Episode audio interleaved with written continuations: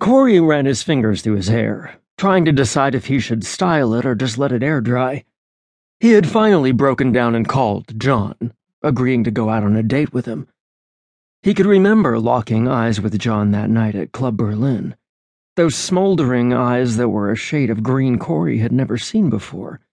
And then, again at the hospital, Kory could feel someone watching him, and when he turned, he met Jon's gaze.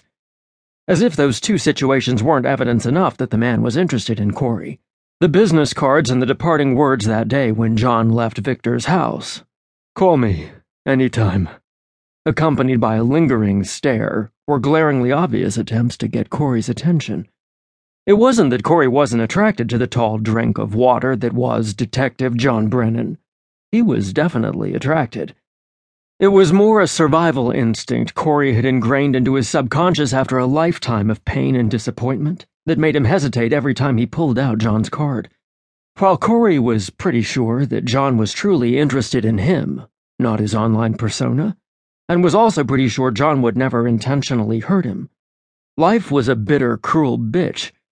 So, Kory stood by the facade he had erected around himself.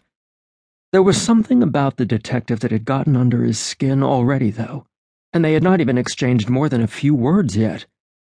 Jon was obviously infatuated, and Kory was intrigued. Then there was the fact that Kory had not been on a date in years, so he was out of practice. His own personal demons aside, his line of work wasn't really conducive for dating. Most men that pursued Kory were after the notoriety that came with dating a gay porn star, or just using him to get close to one of the other models they had the hots for.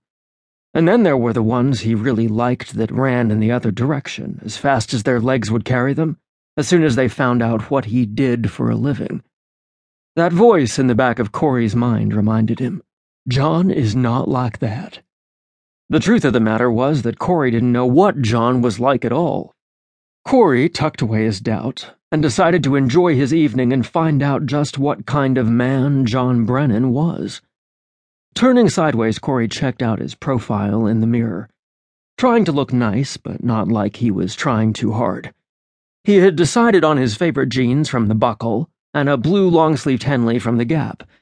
They weren't going anywhere fancy, just to a local sports bar for beers and hot wings. But Kory wanted to look nice regardless.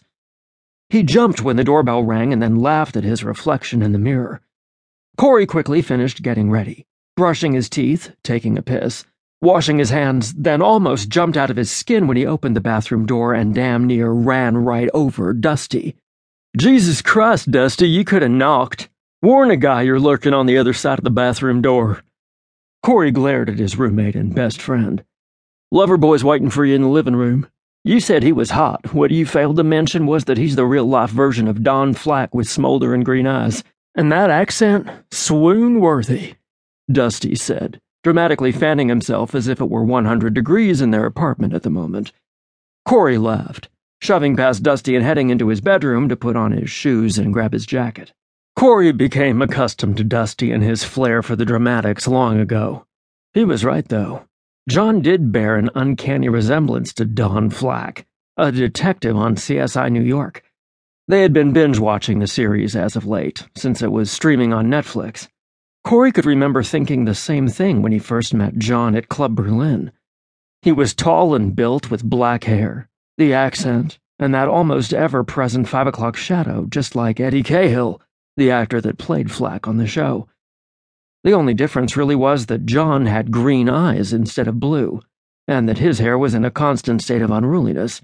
Flack's was always perfectly coiffed. Dusty leaned against Kory's bedroom door, grinning like the Cheshire Cat. Kory knew that grin.